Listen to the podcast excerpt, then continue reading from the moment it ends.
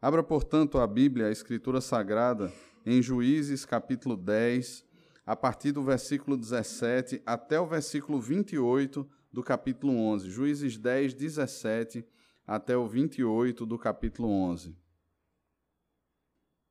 Nos diz assim a palavra do Senhor. Tendo sido convocados os filhos de Amon, acamparam-se em Gileade. Mas os filhos de Israel se congregaram e se acamparam em Mispa.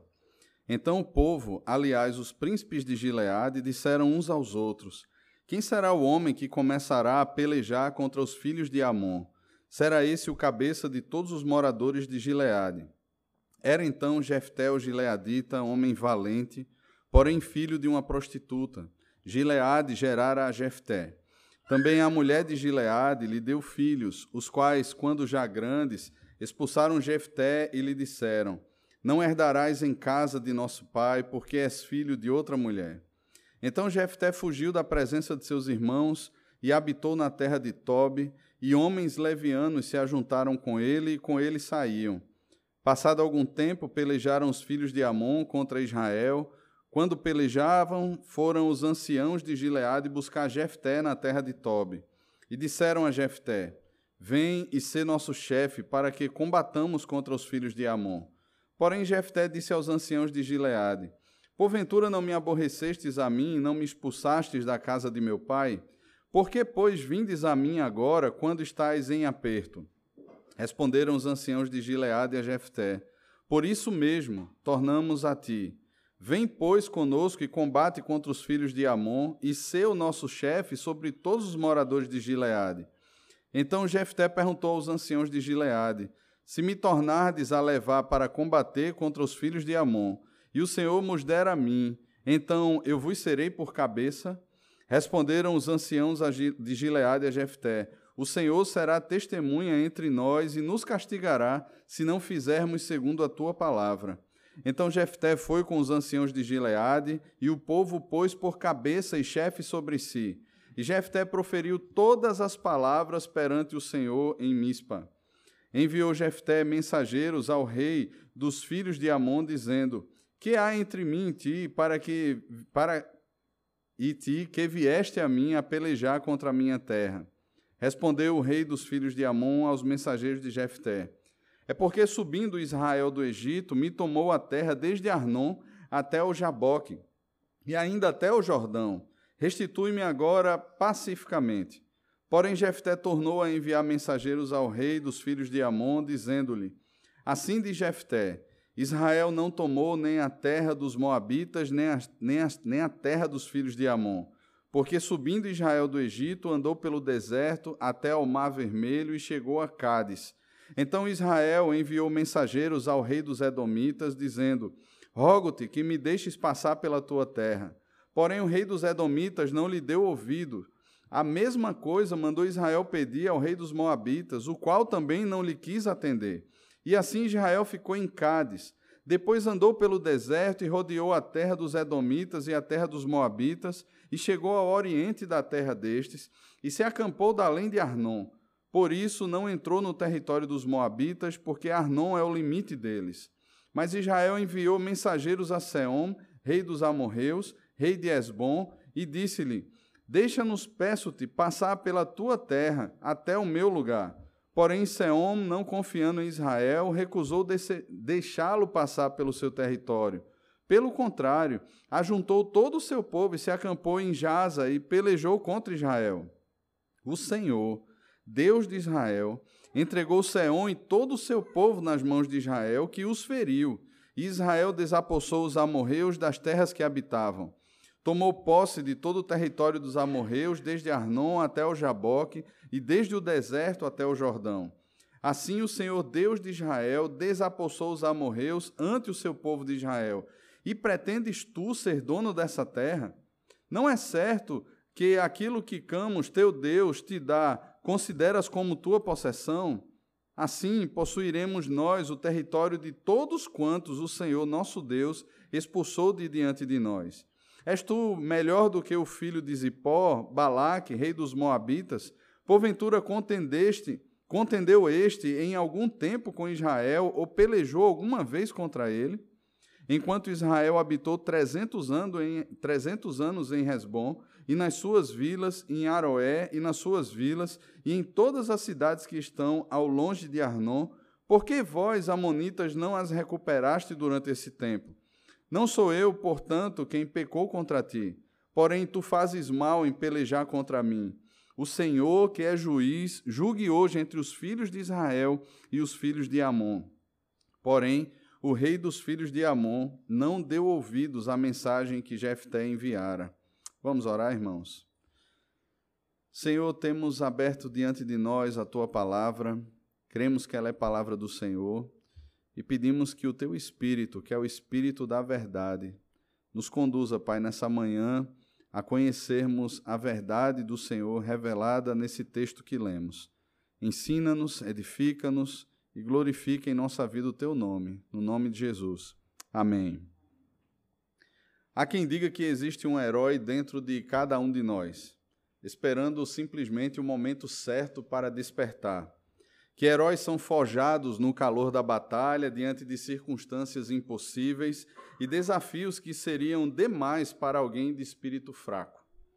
São exatamente em momentos assim que os heróis aparecem até então, eram pessoas normais, vivendo as suas vidas normais, e aí, de repente, bum! Descobrem o quão nobres e corajosos eles podem ser. Contudo, algo é certo: nem todo mundo entra nessa de ser herói por livre e espontânea vontade. Alguns deles prefeririam ter ficado em casa, talvez regando as plantas, curtindo uma praia, saindo com a namorada ou mesmo lendo um bom livro. Essas pessoas não tiveram outra escolha. O momento chegou, a vocação soou e eles estavam lá. Nem acreditando ao certo no que daria, como fariam, o que fariam, mas simplesmente embarcaram nessa jornada levando em consideração princípios e valores guardados no coração e o desejo de fazer justiça. Sam era apenas o jardineiro de Frodo, mas acaba entrando por acaso na aventura do amigo ao ouvir, sem querer, a conversa do jovem bolseiro com Gandalf sobre destruir um anel e prevenir o retorno do maligno Sauron à Terra-média. Apesar de nunca ter saído do condado, Sam estava disposto a ir até o final dessa jornada. Sam se mostrou um dos membros mais valorosos da Sociedade do Anel. Dono de uma grande força de vontade, ele nunca perdia a esperança de tudo, de que tudo daria certo nem mesmo quando Frodo foi dado como morto, ele enfrentou a terrível Laracna para resgatá-lo, carregou nas costas enquanto subiam a montanha da perdição e salvou o amigo de si mesmo quando este foi seduzido pelo poder do anel. Nada mal para um jardineiro, não é verdade? A Bíblia está repleta de heróis improváveis, irmãos. Na verdade, encontramos na própria Escritura que Deus escolhe fracos para envergonhar os fortes Deus escolhe aqueles que não são para reduzir, para reduzir a nada aqueles que pensam ser alguma coisa. Esse poder de Deus é aperfeiçoado exatamente em meio à nossa fraqueza, para que a excelência do poder seja de Deus e não nossa. No final, ainda que homens fracos morram considerados fracos e falidos pelos homens, eles são considerados por Deus homens dos quais o mundo não é digno. Assim são os juízes de Israel, homens como nós, de carne e osso, sujeitos às mesmas paixões, às tentações do seu tempo, e talvez com o agravante da apostasia e da assimilação de uma cultura pagã. Nós também vivemos, irmãos, num ambiente de apostasia e tentações constantes. A assimilação da cultura pagã no nosso tempo e, ao mesmo tempo que isso está acontecendo, o Senhor, por meio da Sua palavra e Espírito, nos guarda e nos vocaciona a darmos passos em direção a Ele por meio dele para Cristo. Hoje, após vermos a grande graça compassiva do Senhor, na semana passada, vencendo o orgulho e produzindo um arrependimento sincero no seu povo, seremos introduzidos a um novo juiz. Seu nome é Jefté, um personagem aparentemente precipitado, tolo, um juiz que faz parte da nobre galeria dos heróis da fé de Hebreus. Nesse primeiro capítulo da história, vale relembrar que o povo do Senhor estava debaixo de opressão por 18, por 18 anos, exatamente dos Amonitas, em busca de um general de guerra que os guiasse até a batalha e, quem sabe, a vitória. Diante de tudo isso, convido-os a meditarmos no, segundo, no seguinte tema: um juiz inesperado. Assim foi Jefté, um juiz inesperado. E eu dividi esse texto em duas partes. A primeira parte vai do versículo 17 do capítulo 10 até o versículo 11 do capítulo 11. E nessa primeira parte nós pensaremos no chamado de Jefté. A segunda parte vai exatamente do versículo 12 até o versículo 28, onde nós perceberemos a sabedoria desse homem de Deus.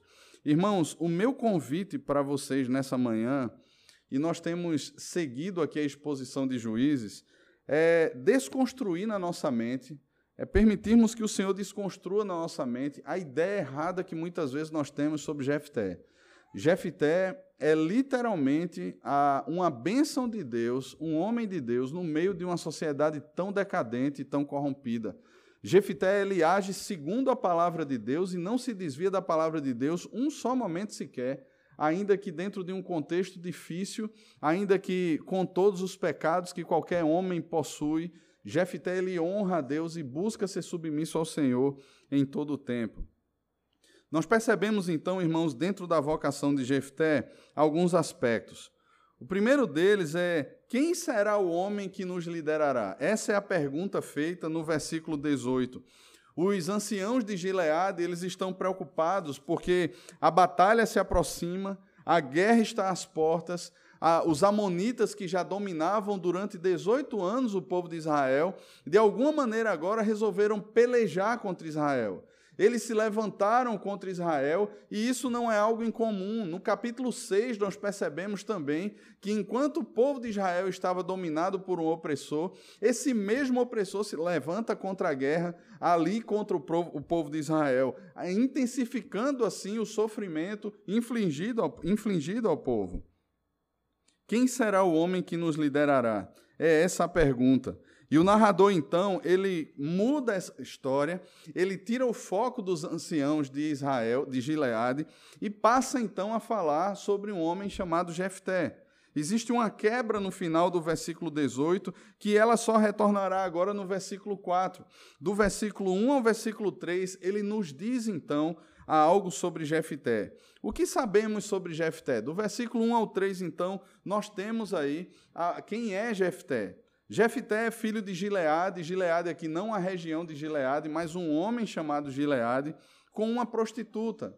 Um caso extraconjugal que aquele homem teve, ele tinha outros filhos, e ele então, a, diferente de, de, de a Gideão, que se envolve com uma concubina, a Gileade vai atrás de uma prostituta, e essa prostituta então ela concebe e tem um filho chamado Jefté.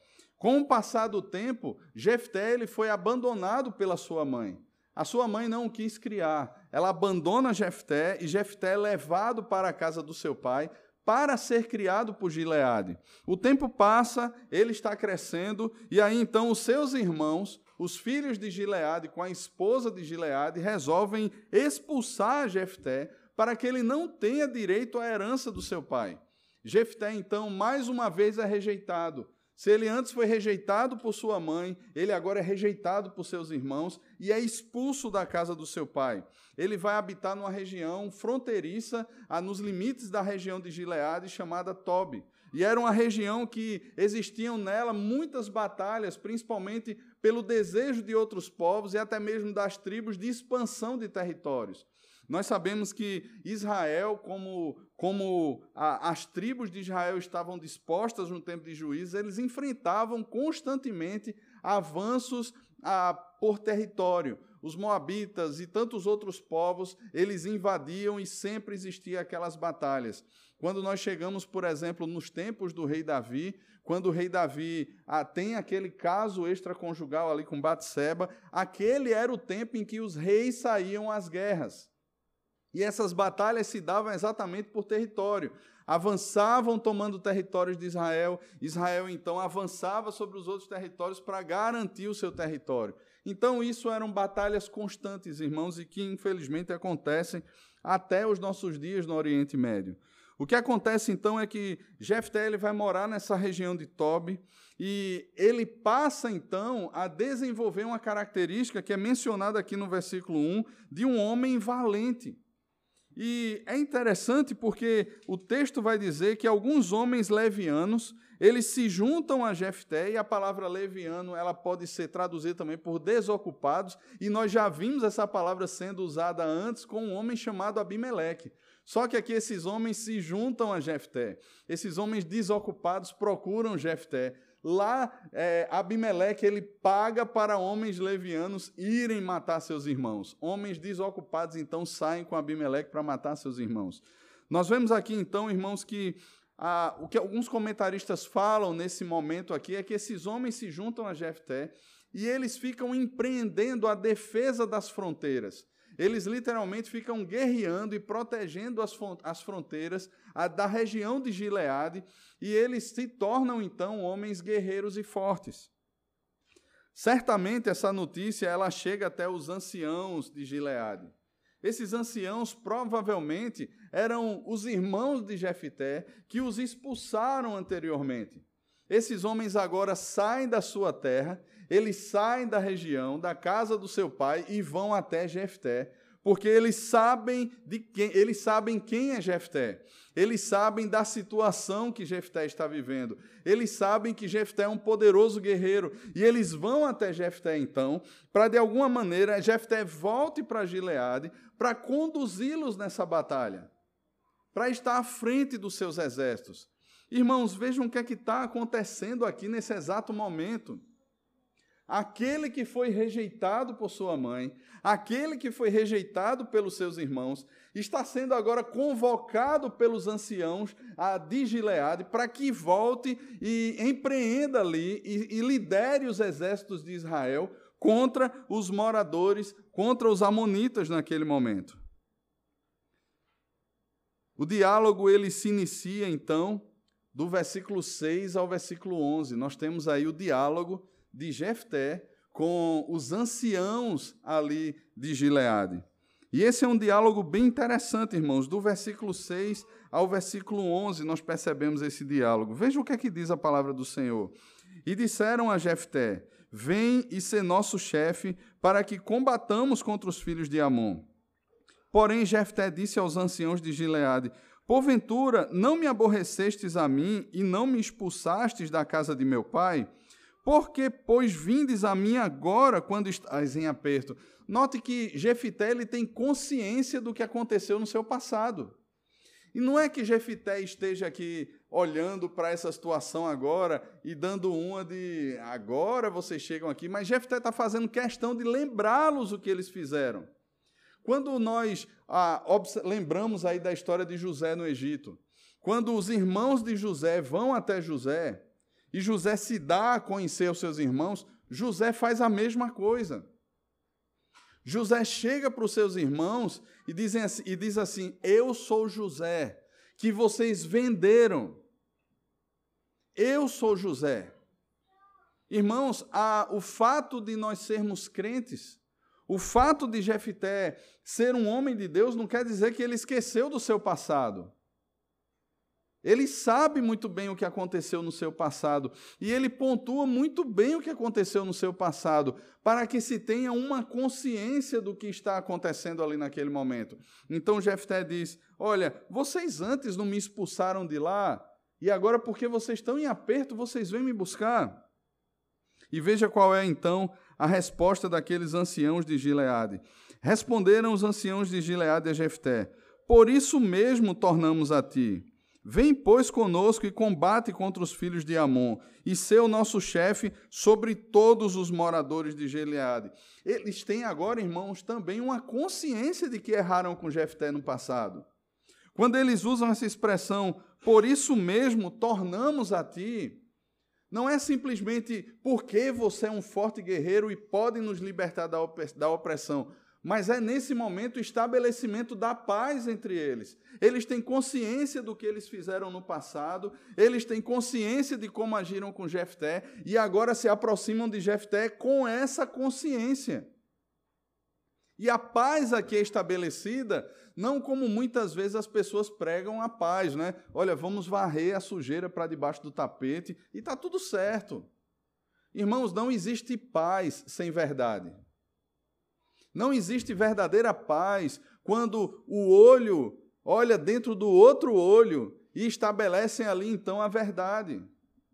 Quando olhos se cruzam, quando corações se abrem para a verdade, quando o pecado é confessado, quando a ofensa é confessada e quando o perdão é perdido, é pedido. Muitas vezes a gente simplesmente gosta de dizer assim: "Não, eu vou defender a minha bolacha". Jefté não faz isso aqui. Jefté ele expõe o que aconteceu. Olha, vocês fizeram isso comigo e agora vocês vêm até mim. E eles olham para Jefté, é por isso mesmo que estamos vindo até você. Irmãos, as coisas estão sendo estabelecidas. A paz está sendo estabelecida, estabelecida entre eles por meio da verdade, da confissão, daquilo que realmente fizeram, daquilo que Jefté foi alvo e eles têm consciência disso.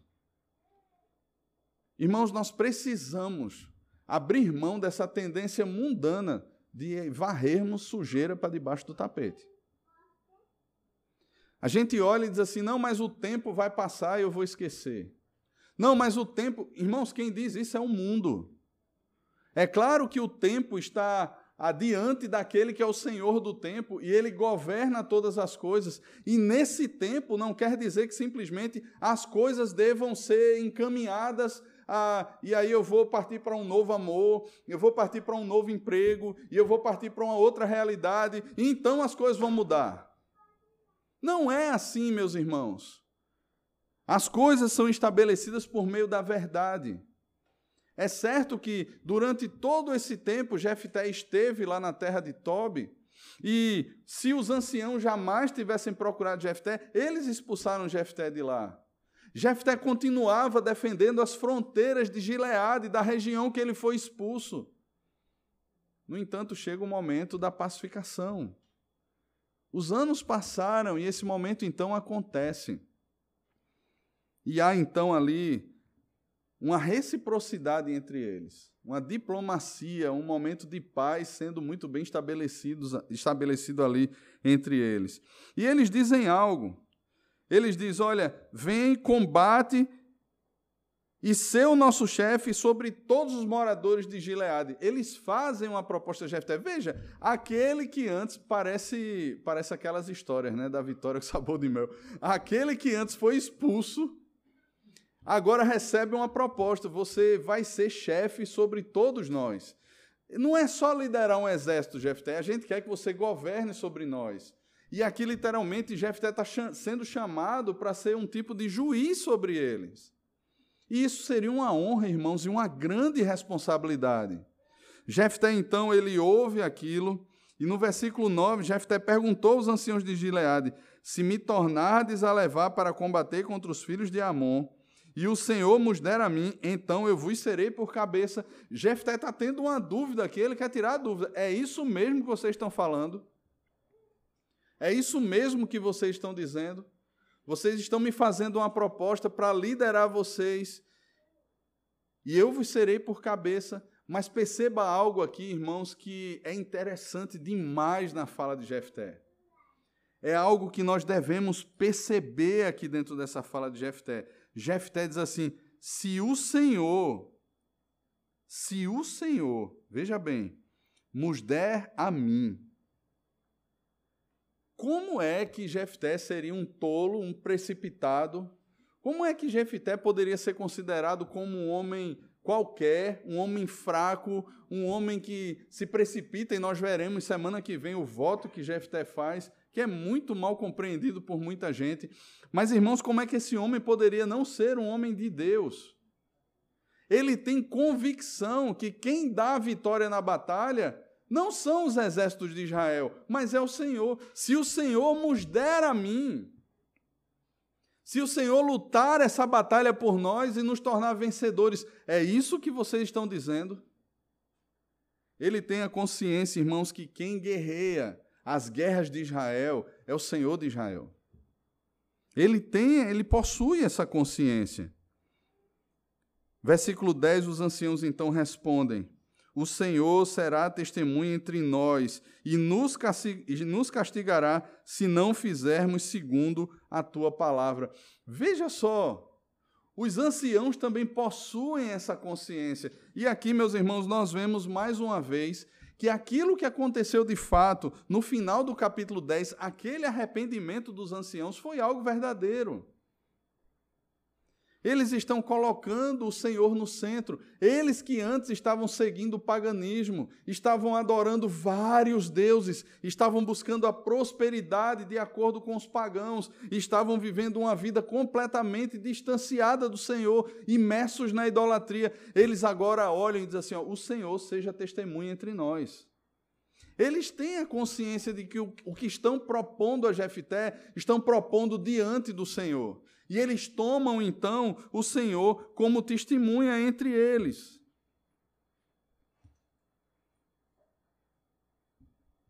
Então Jefté foi com os anciãos de Gileade e o povo o pôs por cabeça e chefe sobre si.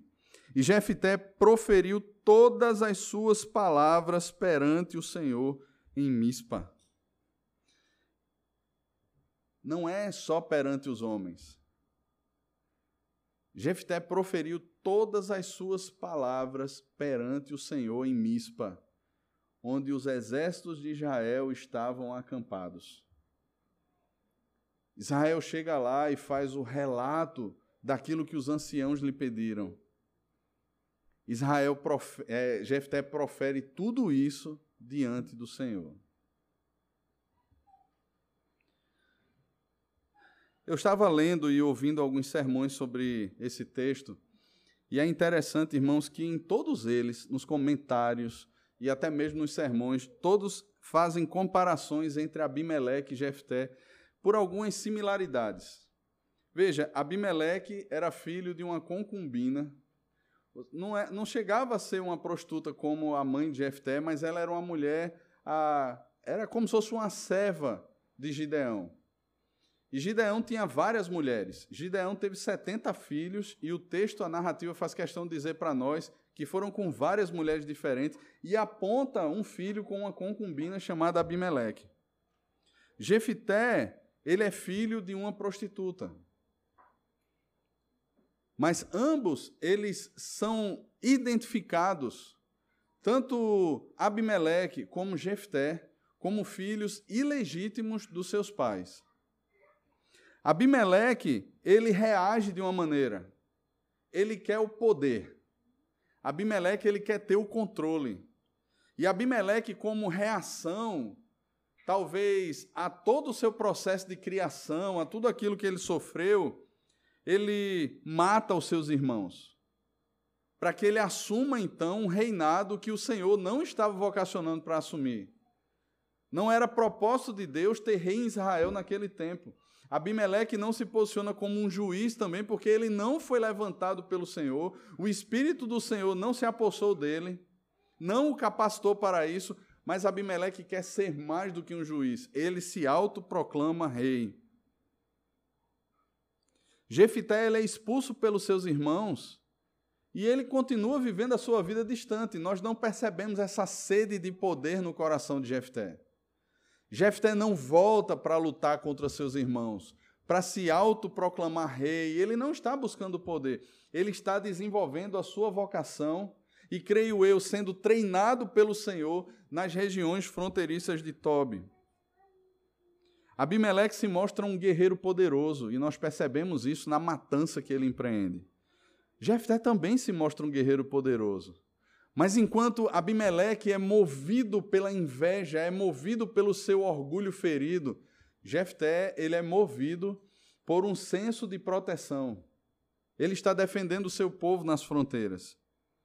Abimeleque paga homens levianos para matar os seus irmãos. Jefté vive na companhia desses homens e os leva a proteger as fronteiras junto com eles. Abimeleque aceita recursos de um tempo pagão. Nós vimos aqui que eles pegam dos tesouros do templo de Baal e eles dão para Abimeleque para que Abimeleque pague os homens desocupados para matarem os seus irmãos. E Abimeleque aceita os tesouros do templo. Jefté, mesmo afastado, ele possui uma consciência do Senhor. E nós vimos aqui, Jefté sabe que do Senhor é a vitória nas batalhas. Jefté fala tudo o que ele fala perante o Senhor aos anciãos e cidadãos de Gileade ali em Mispa. Mesmo que a fé do povo do Senhor experimentasse uma queda vertiginosa, irmãos, existem diferenças enormes entre eles. São completamente diferentes. Abimeleque seguiu um, um caminho extremamente pagão. Ele seguiu o seu coração, ele seguiu os ídolos, ele seguiu toda a proposta mundana que havia naquele tempo. Jefté nos mostra que, mesmo em contextos difíceis, há esperança para começos e também para recomeços. Por isso, meus irmãos, nosso passado ele não nos define. Ainda que muitos de nós tenham deixado marcas no passado, pegadas, impressões digitais que ficarão marcadas na história e muitas vezes serão usadas até mesmo pelo inimigo das nossas almas para nos acusar. O passado não nos define. O que nos define de fato é a cruz de Cristo. É aquilo que Cristo fez na cruz. É a sua obra perfeita que satisfez a ira e a justiça de Deus, que éramos merecedores dela. Jesus pagou o preço Deus ele é especialista, meus irmãos, em consertar histórias quebradas. Você lembra quem era Abraão antes de ser chamado por Deus? Abraão seguia na profissão do seu pai construindo ídolos.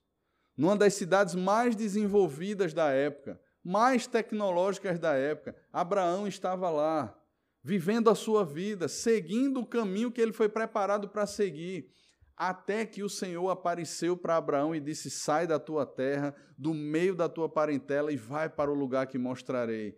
E o Senhor promete abençoá-lo, fazer dele uma grande nação. Em Abraão seriam abençoadas todas as famílias da terra. Abraão passa então a andar com Deus, a ser considerado como o pai da fé, um amigo de Deus. Mas o que falar de José no Egito? a transformação que Deus operou na vida de José e por meio de José a preservação do remanescente fiel, a, a preservação do seu povo após ou quando enfrentava aqueles sete anos de fome. O que falar de Raabe, que era uma prostituta lá em Jericó, e que foi salva pela fé, ela creu nos espias, na palavra dos espias, e Deus transformou a vida daquela mulher, meus irmãos, e o próprio Senhor Jesus, Raabe está na sua árvore genealógica, faz parte da história do nosso redentor, assim como Ruth também, que era uma moabita. Afastada das alianças, das promessas do Senhor, foi inserida no povo do pacto, no povo da aliança. O que falar então de Davi? Davi, considerado um homem segundo o coração de Deus, que adultera, que é um péssimo pai, que promove, planeja e executa também por meio de suas ordens o assassinato do marido de Batseba. O que falar de Paulo?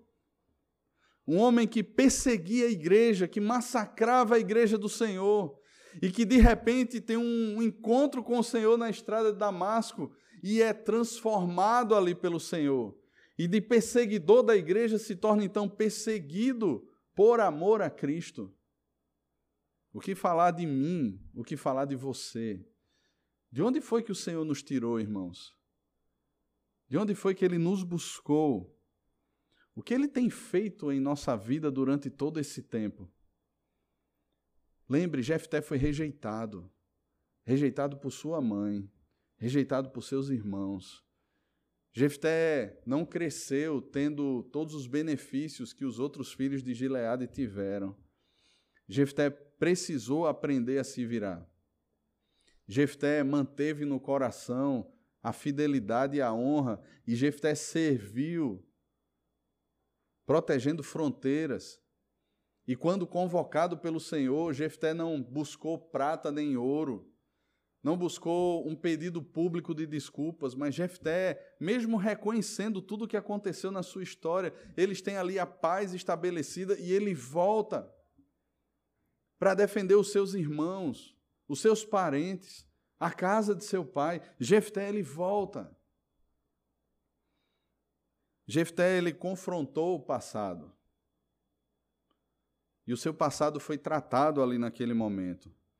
Mas ele não se negou em obedecer o chamado para servir, e muitas vezes, ao contrário disso, ficamos paralisados pelo passado. Irmãos, precisamos pôr o nosso passado de fato na cruz. Uma coisa é Jesus ter pago o preço pelos nossos pecados, outra coisa é nós vivermos amarrados a correntes, arrastando correntes, como fantasmas por meio de uma casa ou dentro de uma casa. Meus irmãos, se isso de fato ficou na cruz, precisa ficar lá. Todos nós cometemos erros. Não só no nosso passado antes de Cristo, mas mesmo depois de Cristo, todos nós cometemos erro. Todos nós pecamos, todos nós temos os pés de barro. Não há ninguém aqui que possa levantar a mão dizendo assim: Eu sou impecável. Eu sou perfeito e tenho uma justiça própria aos meus próprios olhos. Não, irmãos, nenhum de nós tem. Se a nossa justiça não é a justiça de Cristo imputada a nós, todos nós somos considerados ainda injustos juridicamente diante de Deus. Por isso, meus irmãos, aprendamos a olhar para o nosso passado pelas lentes do Evangelho, por meio daquilo que Cristo fez. Cristo nos dá a possibilidade, irmãos, de recomeços. Cristo nos dá a possibilidade de agora, olhando para Ele, olhando para a Sua palavra e sendo obedientes à Sua palavra, vivermos uma vida de fato condizente com a sua, condizente com a Sua vontade. Cristo nos dá essa oportunidade. E, irmãos, daqui a algum tempo nós cairemos novamente e seremos alvo da mesma palavra, da mesma graça e bondade. Seremos atraídos pela mesma graça a um novo recomeço mas sempre, irmãos, caminhando de glória em glória, de vitória em vitória. Sempre percebendo que aquele que começou a boa obra em nós, ele tem trabalhado e tem nos moldado à semelhança do seu filho até o dia de Cristo. Em segundo lugar, irmãos, um juiz improvável, ele revela aqui nesse texto a sua sabedoria capítulo 11, do versículo 12 ao versículo 28, nós percebemos isso. O versículo 12, quando Jefté então assume o seu posto, ele toma logo uma atitude. Ele foi com os anciãos, de, ele enviou mensageiros ao rei dos filhos de Amon. E é interessante isso, irmãos, porque a, essa, ainda que fosse uma prática não descartada por muitos, a prática mais comum da época era ir direto para a batalha. Se eu tenho um exército que está acampado às portas para vir à guerra contra mim, a atitude normal nesses momentos em que a guerra estava sendo declarada era ir direto para a guerra, era o que a maioria das pessoas faziam. Eles não esperavam, eles estavam já sendo atacados os moradores ou os habitantes ou o exército de Amon já estava dentro das terras de, de Gileade. Ou seja, já era uma afronta. Inclusive, eles estavam acampados em Gileade e Israel estava acampado em Mispa. Já era uma afronta. E por ser uma afronta, já dava o direito a Jefté, então, de como general do exército ali de Israel, e de encontro a, a, aos moradores de Amon, aos amonitas, e derrotá-los ali. Só que Jefté ele tem uma atitude diferente. Ele envia mensageiros ao rei dos amonitas. E veja o que é que diz Jefté aqui, o que é que o narrador relata para a gente. Ele diz, ou o mensageiro leva essa mensagem, que há entre mim e ti, que vieste a mim a pelejar na minha contra a minha terra. Olha, o que é está acontecendo entre nós aqui e vocês, para que vocês venham buscar a guerra aqui, para que vocês venham brigar dentro da minha casa? O que é está acontecendo? O que se passa? Eu quero entender o que é está acontecendo. E aí, o rei dos Amonitas ele dá uma resposta. E eu quero chamar a sua atenção para a resposta que o rei dos Amonitas vai dar e para a resposta que Jefté vai dar. O rei dos Amonitas responde o seguinte no versículo 13: É porque subindo Israel do Egito, me tomou a terra desde Arnon até o Jaboque e ainda até o Jordão. Restitui-me agora e ficaremos em paz. Restitui-me agora de forma pacífica e não haverá guerra. Se a gente parasse só aqui, talvez, e não conhecêssemos a história, nesse momento, ah, é por causa de terra, a briga toda, vamos fazer o seguinte, vamos, vamos estabelecer a paz. Afinal, a, as vidas daquele que, daqueles que poderão morrer na guerra são muito mais preciosas do que alguns pedaços de terra. Vamos fazer o seguinte, vamos devolver as terras para os amonitas. Só, meus irmãos, que essa é a pegadinha do rei de Amon. Essa é a pegadinha dos reis do, do rei dos amonitas. E aqui nós não temos uma disputa meramente territorial, mas nós temos uma disputa teológica. Nós não temos aqui uma, uma questão meramente geográfica, mas nós temos uma questão teológica. E, irmãos, Jefté vai nos dar uma aula de Bíblia aqui. Se você depois pegar toda a fala de Jefté, você vai encontrar no livro de Números tudo isso que Jefté está falando aqui. Jefté vai nos dar uma aula de Bíblia, meus irmãos. Ele deu uma aula de Bíblia ao rei dos Amonitas. E mais uma vez eu chamo sua atenção para o caráter desse homem de Deus. Eu não estou advogando aqui a, que Jefté não era um pecador como nós, ele era, mas ele era um homem de Deus. Meus irmãos, Jefté tinha consciência de que o Senhor dava vitória nas batalhas, Jefté tinha consciência de que os tratados que estavam sendo estabelecidos eram perante o Senhor, e Jefté possuía um conhecimento profundo da história de Israel, da história do Senhor com o povo de Israel. Jefté possuía uma consciência bíblico-teológica profunda. E veja do versículo 14 ao versículo 26, então, qual é a resposta que Jefté dá. Porém, Jefté tornou a enviar mensageiros ao rei dos filhos de Amon, dizendo-lhe: Assim diz Jefté: Israel não tomou nem a terra dos Moabitas, nem a terra dos filhos de Amon. Ele começa a pôr o pingo nos is. Israel não tomou. Porque subindo Israel do Egito, veja, Jefté, irmãos, não está relatando a história do ano passado. Essa história que Jefté está relatando aqui, ela tem 300 anos.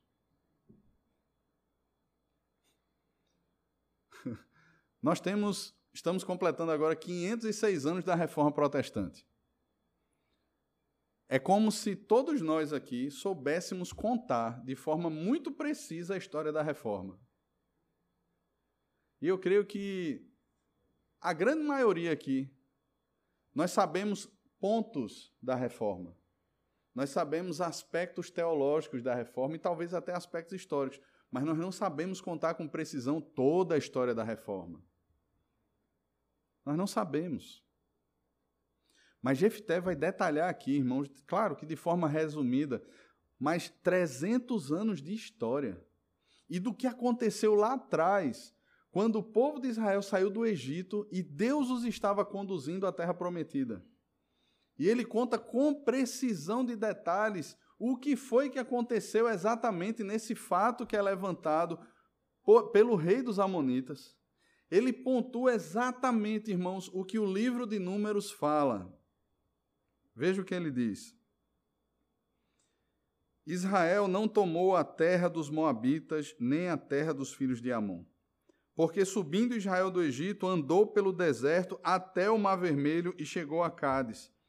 Então Israel enviou mensageiros ao rei dos Edomitas, dizendo: Rogo-te que me deixes passar pela tua terra. Porém, o rei dos Edomitas não lhe deu ouvido. A mesma coisa mandou Israel pedir ao rei dos Moabitas, o qual também não lhe quis atender. E assim Israel ficou em Cádiz. Veja, Israel não invadiu terra de ninguém. E quando você vai ver todas as mensagens que os mensageiros levavam, era assim: olha, nós não tocaremos nos poços de vocês, nós não tocaremos nos animais de vocês, nós não destruiremos as plantações de vocês, nós apenas queremos passar pacificamente pela terra de vocês até o nosso lugar. É isso que nós encontraremos, irmãos, porque foi essa instrução que o Senhor deu ao seu povo quando ele atravessava a terra dos outros povos para a terra que o Senhor havia dado a eles. Então os mensageiros iam adiante do povo, chegava para o, para o, o rei de cada povo deles e dizia assim, Israel só quer passar a terra de vocês. Não vão mexer em nada, não vão tocar em nada, vão apenas atravessar até a terra que o Senhor lhes prometeu. Mas todos eles negaram passagem para Israel. Israel faz o quê? Ficou em Cádiz, ficou estacionado. E agora, o que é que a gente faz? Versículo 18. Depois andou pelo deserto e rodeou a terra dos Edomitas e a terra dos Moabitas e chegou ao oriente da terra deste. Irmãos, um percurso que era tão simples. Israel deu uma volta enorme, contornando toda a fronteira da terra deles e chegou mais uma vez a, da terra destes e se acampou além de Arnon. Por isso, não entrou no território dos Moabitas, porque Arnon é o limite deles. Veja o cuidado da descrição bíblica. Mas Israel enviou mensageiros a Seom, rei dos amorreus, rei de Resbom, e disse-lhe: Deixa-nos, peço-te, passar pela tua terra até o meu lugar. Porém, Seom, não confiando em Israel, recusou deixá-lo passar pelo seu território. Pelo contrário, ajuntou todo o seu povo e se acampou em Jaza e pelejou contra Israel. Agora é diferente. Além de não deixar passar, desconfiado, preparou todo um exército, foi para a fronteira e entrou em guerra contra Israel. Agora a coisa é diferente. O Senhor, Deus de Israel, entregou Seom e todo o seu povo nas mãos de Israel, que os feriu, e Israel desapossou os amorreus das, terra, das terras que habitavam. Agora se torna uma batalha de conquista mesmo.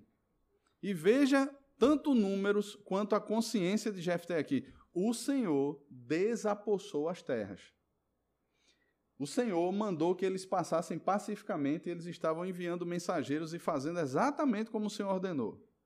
O rei de Seom, ele olha e diz assim: Nós não vamos deixar passar e nós vamos acabar com vocês. O Senhor revestiu o seu povo, o seu povo venceu os amorreus ali naquele lugar e agora a terra havia sido desapossada. Se tornou conquista legítima do povo do Senhor tomou posse de todo o território dos amorreus, desde o Arnon até o Jaboque e desde o deserto até o Jordão. Pronto.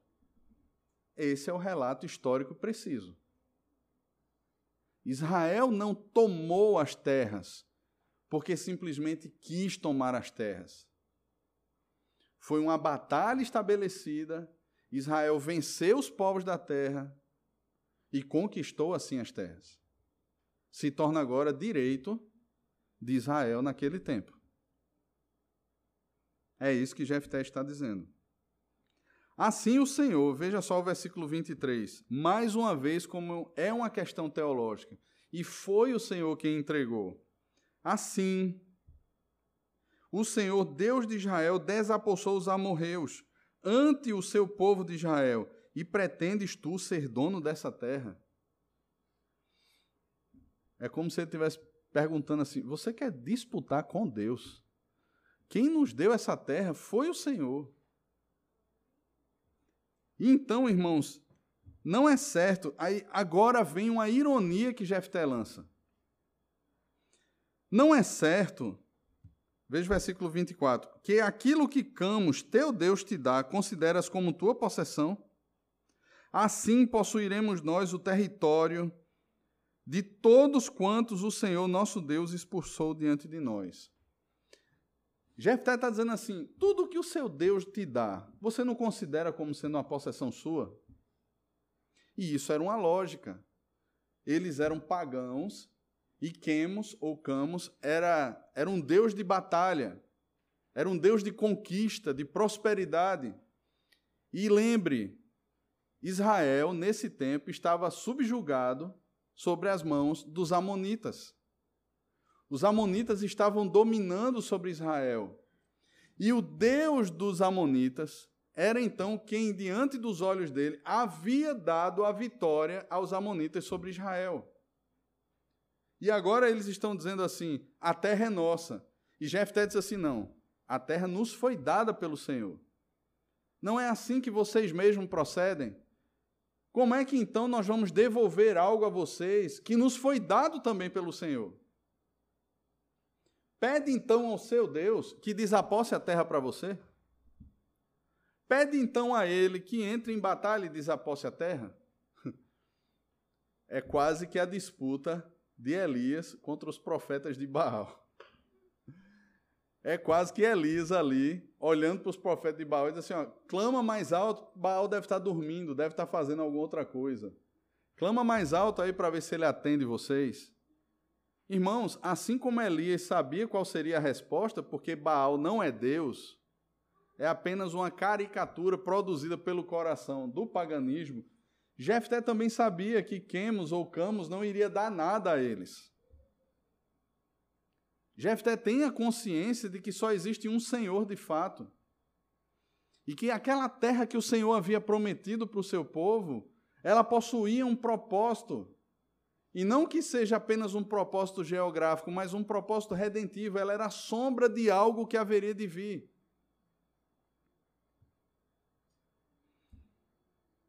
És tu melhor que o filho de Zippor, Balaque, rei dos Moabitas? Porventura contendeu este em algum tempo com Israel ou pelejou alguma vez contra ele? Entretanto, Israel habitou trezentos anos em Esbom e nas suas vilas, e em Aroé nas suas vilas, e em todas as cidades que estão ao longe de Arnon. Por que os amonitas não recuperaram durante este tempo? Ora, por que, é que vocês veem somente agora? Enquanto Israel estava lá, enquanto essas cidades, e eram ainda ocupadas por Israel, por que durante todo esse tempo vocês não pelejaram por isso e agora vocês vêm com essa desculpa esfarrapada? Veja, irmãos, Jefté conhece Bíblia. Ele dá uma aula de Bíblia. Ele dá uma aula de teologia para o rei dos Amonitas. Ele sabe que quem entregou aquelas terras para Israel não foi simplesmente a força de Israel, porque eram peregrinos com todos os seus rebanhos e com toda a sua família. Claro que eles estavam prontos para se defender de ameaças no deserto. No entanto, não era um exército, irmãos. Lembra que eles saem do Egito em peregrinação para a terra que o Senhor os havia prometido, porém não era um exército. Os outros que se acampam contra eles eram exércitos. Para que fique claro de que a vitória não foi porque as mulheres, ou os homens, ou as crianças de Israel, ou os rebanhos de Israel se levantaram e lutaram na força do seu braço, não, foi o Senhor quem deu. Jefté tem essa consciência. E Jefté deixa isso claro para o rei dos Amonitas. E no versículo 27, meus irmãos, nós temos uma declaração teológica que é uma das frases mais importantes do livro de Juízes. Não sou eu, portanto, quem pecou contra ti.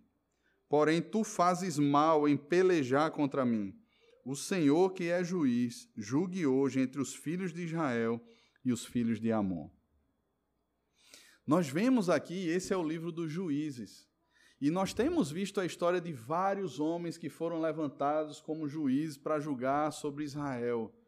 Mas, irmãos, Jefté aqui exalta o juiz perfeito. Jefté olha para o Senhor e diz assim: Vocês fizeram mal, porém o Senhor julgue entre nós. O Senhor julgue entre nós. Porque, irmãos, se o julgamento do Senhor é de repente dar o povo de Israel em cativeiro aos Amonitas, o Senhor foi quem julgou. Mas se o julgamento do Senhor nesse momento aqui será usar Jefté e o povo de Israel mais uma vez para tirar os amonitas dali, exterminando eles que estão se apossando da, da, da, dos moradores das cidades e da, própria região de Israel, o Senhor vai julgar isso e a sua boa mão conduzirá o seu povo. Então, irmãos, o que Jefté coloca aqui é: o Senhor julgue essa causa. Nós não mexemos com vocês. Vocês vieram mexer conosco o Senhor julgue essa causa. É exatamente isso que Jefté faz aqui, meus irmãos.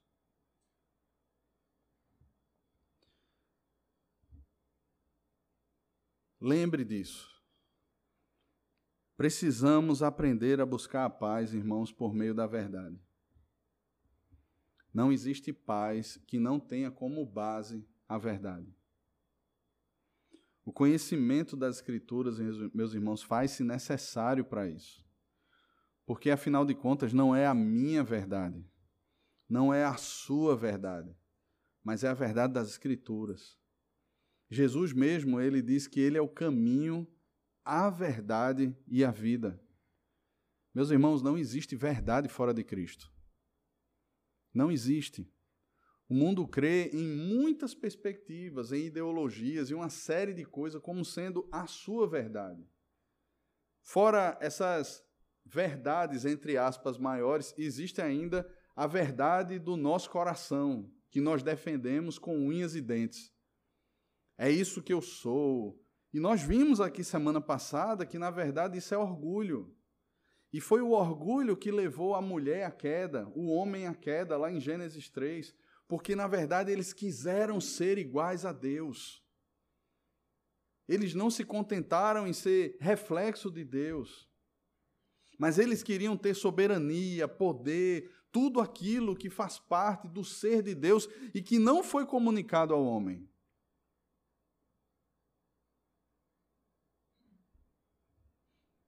A verdade, irmãos, é a verdade do Evangelho e que o Senhor seja juiz. E ele age como juiz perfeito.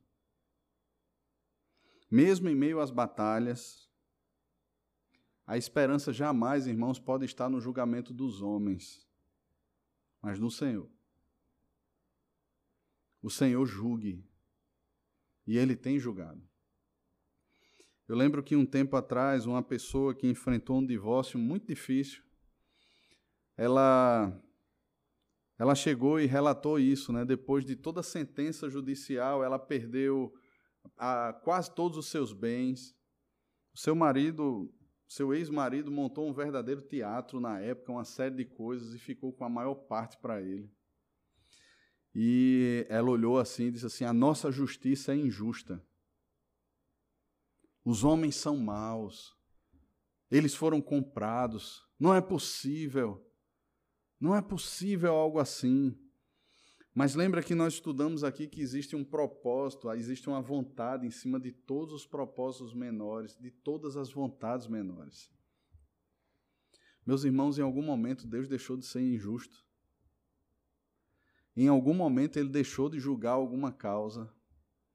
É certo, meus irmãos, que aqueles que se usam do mal e fazem mal contra o povo do Senhor, contra a igreja do Senhor, eles sofrerão. Talvez nós não vejamos assim como a igreja primitiva não viu. Tantos imperadores romanos e tantos homens maus sendo julgados pelo Senhor e pagando um preço. Mas, queridos, nós podemos olhar para a história e perceber que o reino de Roma caiu. E tantos outros reinos caíram. Mas nós podemos olhar para esse spoiler maravilhoso que nós temos chamado Apocalipse e perceber, irmãos, que nenhum reino da terra subsistirá diante do Senhor. Nenhuma autoridade subsistirá diante da autoridade do Senhor. Todos se prostrarão. O Senhor tem julgado a terra, ele julga o mundo com justiça e os povos consoante a sua equidade. Irmãos, o Senhor julgue e o Senhor tem julgado. Mas o principal julgamento, irmãos, que enfrentamos nesse mundo, aqueles que estão em Cristo têm a plena convicção de que já foram absolvidos por causa da obra perfeita de Cristo. No dia do juízo do Senhor, irmãos, todos os homens estarão de pé diante do Senhor. E haverá um tribunal santo. E todas as obras dos homens passarão e tudo aquilo que os homens de alguma forma tentaram fazer, conduzidos por suas boas intenções, passarão. Serão provadas pelo fogo e serão reprovadas diante da justiça santa e perfeita de Cristo. E haverá choro e ranger de dentes. Mas, irmãos, a igreja do Senhor, ela passará por esse momento não porque ela fez boas obras, porque pela força do seu braço ela entendeu e ela se tornou um conjunto de guerreiros impecáveis. Não. Mas por causa de um ato jurídico.